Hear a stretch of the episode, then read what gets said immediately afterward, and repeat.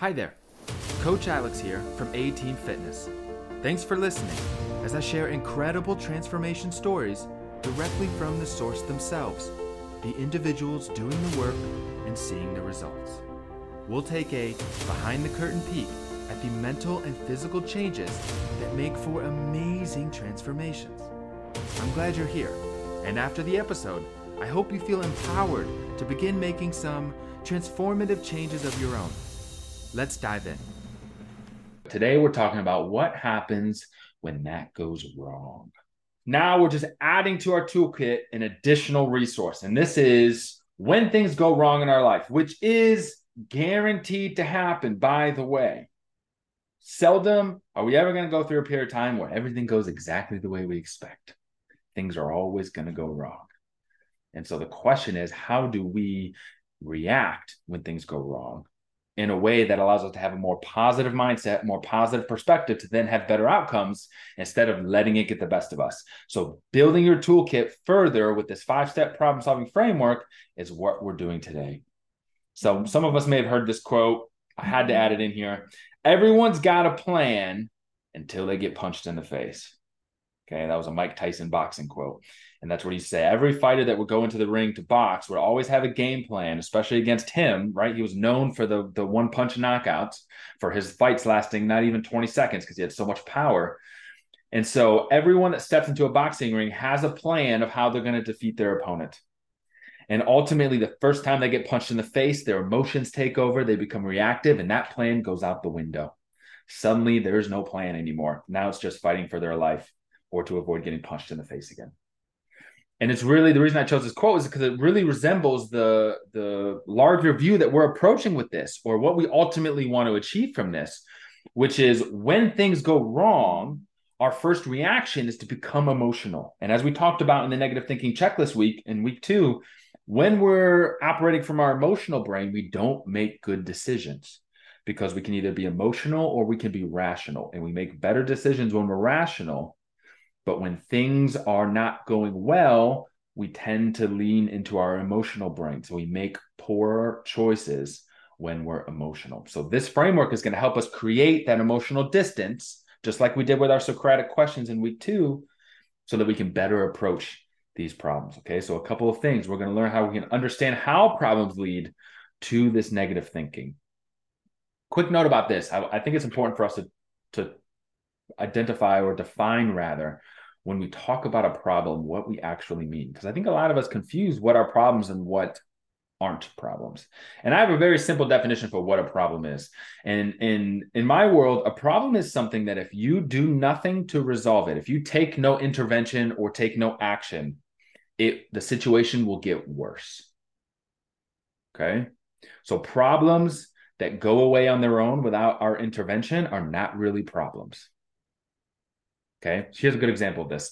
Say you're worried about, I, I used a public speaking example in the, one of the prior calls. So I'll use that again. Is, eh, imagine you have to give a public speaking presentation at work, in your community, whatever. And again, I use public speaking because it's consistently ranked as the scariest thing for people, even above death. Like that's how much people fear speaking in public. So I think it's a great example for this. But say you have to give a, a, a speech and you are so worried that you're going to embarrass yourself. Okay. Like you are palm sweaty, you're sick to your stomach, even before you step on stage in front of the group. You can't even see the crowd yet. Just the thought of it is making you physically ill because of how afraid you are. A lot of us would consider that that's a problem because now we are making ourselves physically ill because of this uh, the fear of embarrassing ourselves in front of this group of people. Now let's play that scenario out. You're public speaking, you go out, you give your speech. Let's say you do phenomenal. You crush it. Standing ovation, everyone loves what you did. Suddenly the fear of embarrassing yourself goes away even though you did nothing different except the thing you were already going to do anyways. Okay, so you gave your best performance you could. Problem went away. Didn't didn't have to worry about embarrassing yourself anymore. Okay. So in that moment, that fear of embarrassing yourself, that problem was not actually a problem. Okay. Let's same example. Public speaking, you're worried about embarrassing yourself. That's your problem. Your problem is you're worried about messing up this, fumbling this public speaking engagement. And let's say that's exactly what happens. You fumble it, it doesn't go the way you expect. Let's say you embarrass yourself in front of a big group of people. Three weeks down the road, you do nothing different. Chances are good the embarrassment is gone, anyways. Right? It doesn't really matter anymore. People have forgotten about it. You're probably the only one that remembers it. Right? So, with no intervention, even if we embarrass ourselves, that problem goes away. So when I say problems that require no intervention and resolve themselves are not actually problems. The problems we're talking about are ones that arise where we actually have to intervene or else they get worse. Here's a good example. Say you want to lose weight. Okay? You feel like you're doing everything correctly. You're tracking your food. You're doing your workouts diligently. You're doing everything on paper that says we should be losing weight that we're aware of and we hop on the scale and we're seeing no progress. Okay, we chalk it up one week to a fluke. These things aren't linear. Okay, we'll we'll benefit of the doubt. We'll keep rocking. Another week goes by, no changes. Now, what and this is a common thing I see in a lot of people, they will then, because they're assume they're doing everything correctly, will just double down on that and change nothing when in reality there is something going on whether we're aware of it or not that is preventing the changes that we want to see. And so in that moment if we did nothing if we kept doing what we were doing chances are good the problem would get worse. We'd keep going another week with no progress another week with no progress. And that would lead to growing frustrations. That would lead to us potentially giving up or slipping on the behaviors that at least kept our weight stable and now we're starting to gain weight. Okay so in that moment, not seeing progress, even though we feel like we're doing everything right, if we change nothing, the problem gets worse. Okay. Okay. Another really good, just general example of this bullies. We all hate bullies. They're no fun. Right. The common thing is bullies will continue to bully until there's intervention or until they grow up and mature. But that's neither here nor there. Right until there's intervention, bullies continue to bully. So that's a problem that only gets worse until there's an intervention of some kind to stop the bullying. That's a problem that requires intervention. Okay. So when we're trying to conceptualize this five step problem solving framework of how we're going to apply this, it's important to think about what problems we're applying it to. And so the problems we're applying it to are ones that require an action or else the problem gets worse.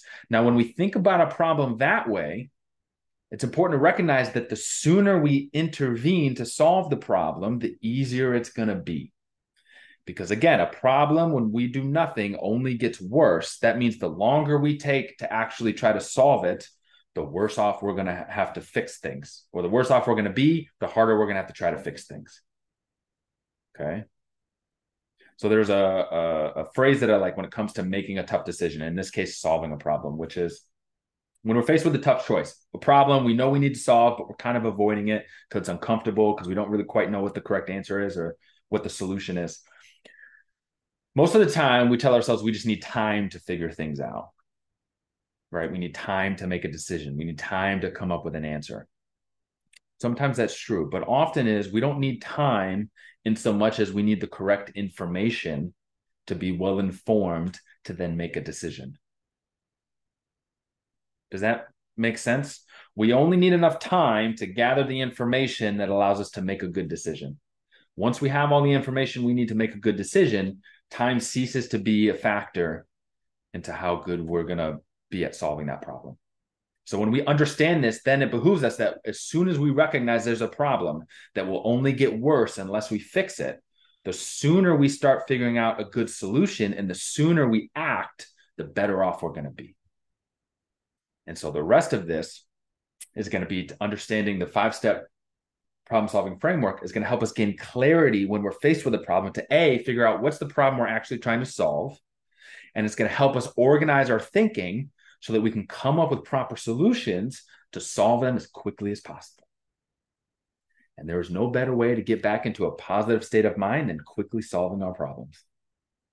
Right?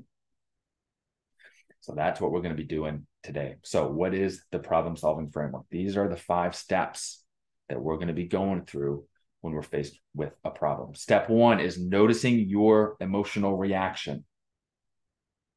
Okay. This may look familiar because this is exactly what we talked about with the negative thinking checklist, the Socratic questions, those five questions in week two that allowed us to evaluate our negative thoughts. We can use those questions in this step, right? And remember, some of those questions were what is the evidence you have that the thought you're having is true? Okay. If you are wrong, what's a different way to look at the situation? If you're right, what could you do about the situation? If your friend was in the exact same situation, what advice would you give them? And lastly, what should you do now to take action? Those are the five Socratic questions that allow us to evaluate our negative thinking. We can apply those here to notice our emotional reaction. Because again, oftentimes when we're faced with a problem, the first thing that happens is we get emotional. And when we get emotional, we make bad decisions and we can't think clearly. And all of this is about gaining clarity. Okay. And so at the end of this, we're going to apply this to a real world example related to nutrition, something that we've probably have all faced in the past. Um, so we'll be able to put this into context. But step one is we're going to notice our reaction. Step two is to clearly define what's the problem we're actually solving. Okay. Because oftentimes we try to jump to conclusions about what needs to be fixed, and that might not actually be the problem that we're trying to solve. Okay. Here's an example. We'll take it back to the weight loss example. You feel like you're doing everything right. You're not seeing the progress on the scale. Okay. A lot of times when that happens, people will tell themselves, okay, that means I need to exercise more. If I'm eating correctly and I'm not losing weight, it means I need to move my body more. I need to do even more exercise. Even if I was already working out three, four times a week, I need to do more. I need to do five days a week. I need to do six days a week. I need to do every day of the week if I'm going to see progress.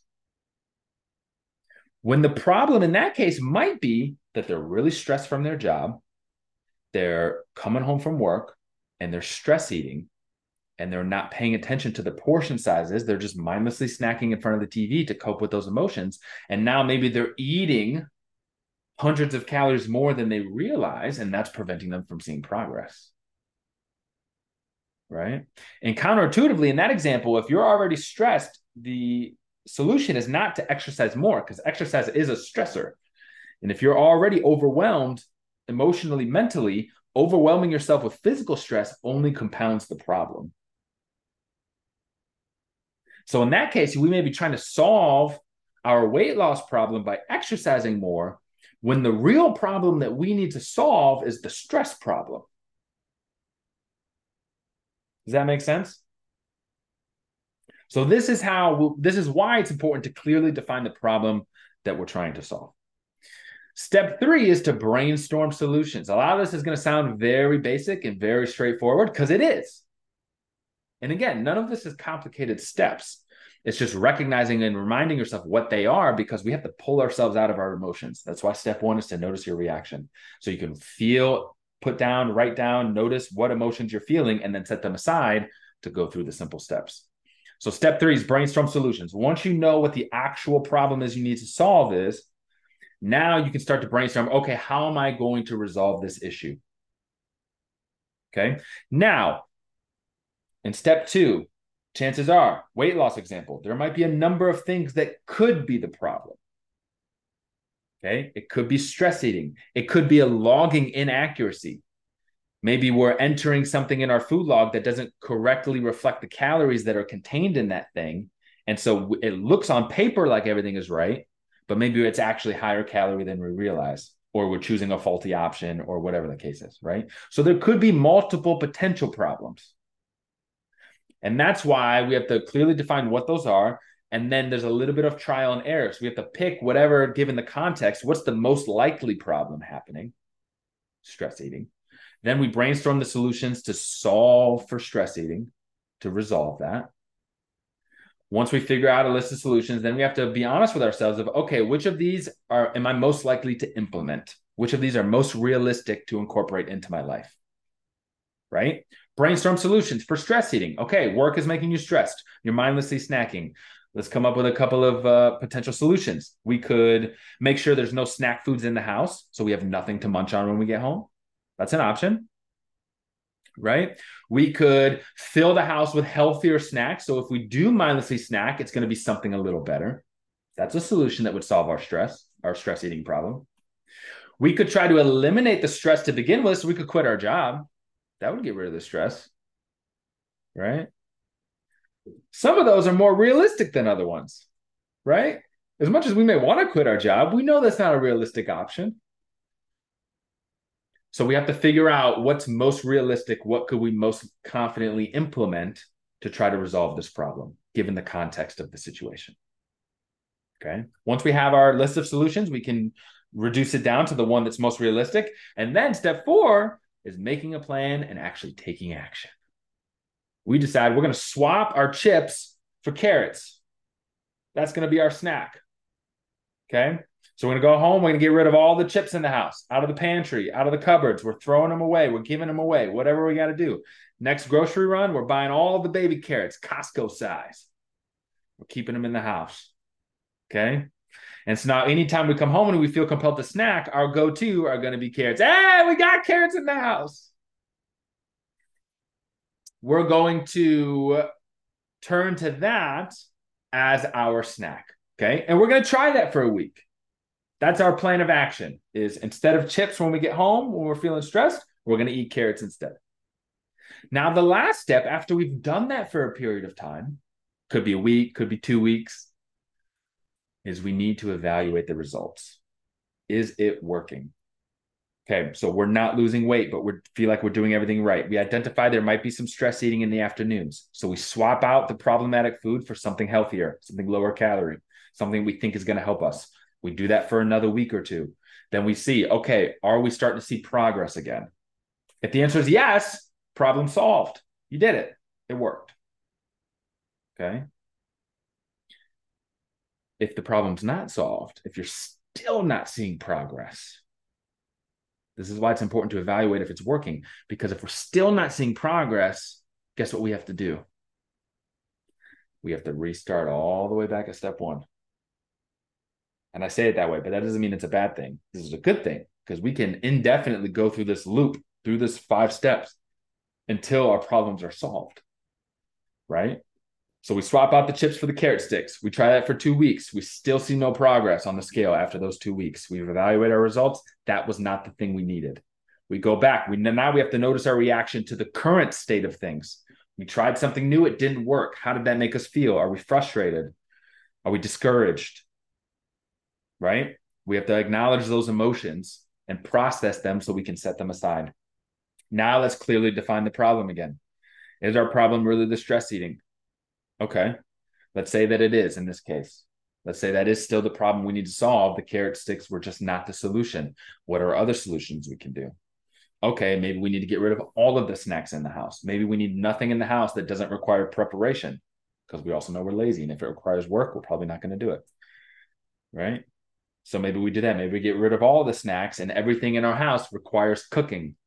So now there's time in between. We're stressed. We want to eat, but now we have to take 20 minutes to cook something suddenly we feel less compelled to do that. So we make a new plan. We're getting rid of all of the snacks in the house. We're filling it with things that require preparation. And we're going to try that for a week or two. Now we're still not seeing results, hypothetically. Right? Now, guess what we got to do? We got to go all the way back to step one. Are we feeling even more discouraged now? And it's okay to feel those negative emotions, but we've got to process them. Go through our Socratic questions. How can we shift it? Now, what's the new problem? Okay, it wasn't the stress eating, it was something else. It was a logging error. Maybe it was a simple logging error. We just need to be a little bit more diligent with that. We get really accurate. We buy a food scale. We start measuring our portions. We go above and beyond to really make sure we're choosing the right options from the MyFitnessPal database. Okay, that's our brainstorm solution. That's what we're going to do. So we try that for a week. That's our plan of action for step four. Now we're looking at it. We're seeing the results. The scale's moving. So does that make sense? That's essentially our five step problem solving framework. We have to first notice our reaction. What are the emotions that we're feeling? How can we recognize how we're feeling, whether we're using our Socratic questions or not? And then setting those emotions aside to go to step two, clearly defining what our problem is. Remember, a problem is something that will only get worse unless you intervene. So now we have to figure out what's the most likely problem that we actually need to solve. Because there could be a few possibilities at play. Of our list of potential problems that we've defined, which one's the most likely? And then we need to brainstorm solutions for that specific problem. And then we chose which one we wanted to do. We made our plan and we took action. And then after the event occurred, we evaluate did it work? Did our problem get solved or did it get improved? Or do we need to repeat this process from step one to solve a different problem, to choose a different solution, or to implement it better so that we get better outcomes? We can apply this framework to any problem we face in our life health related, fitness related, relationship related, work related, literally anything. This is how we'll solve our problems quicker, faster, with less headache, and with better success. Thanks for tuning in. If you feel inspired by this story, please share it with a friend. If you'd like to book a free discovery call to talk with an A Team coach, head to the episode description or visit us at ateamfit.com. That's A T E A M F I T.com. We'll see you again soon.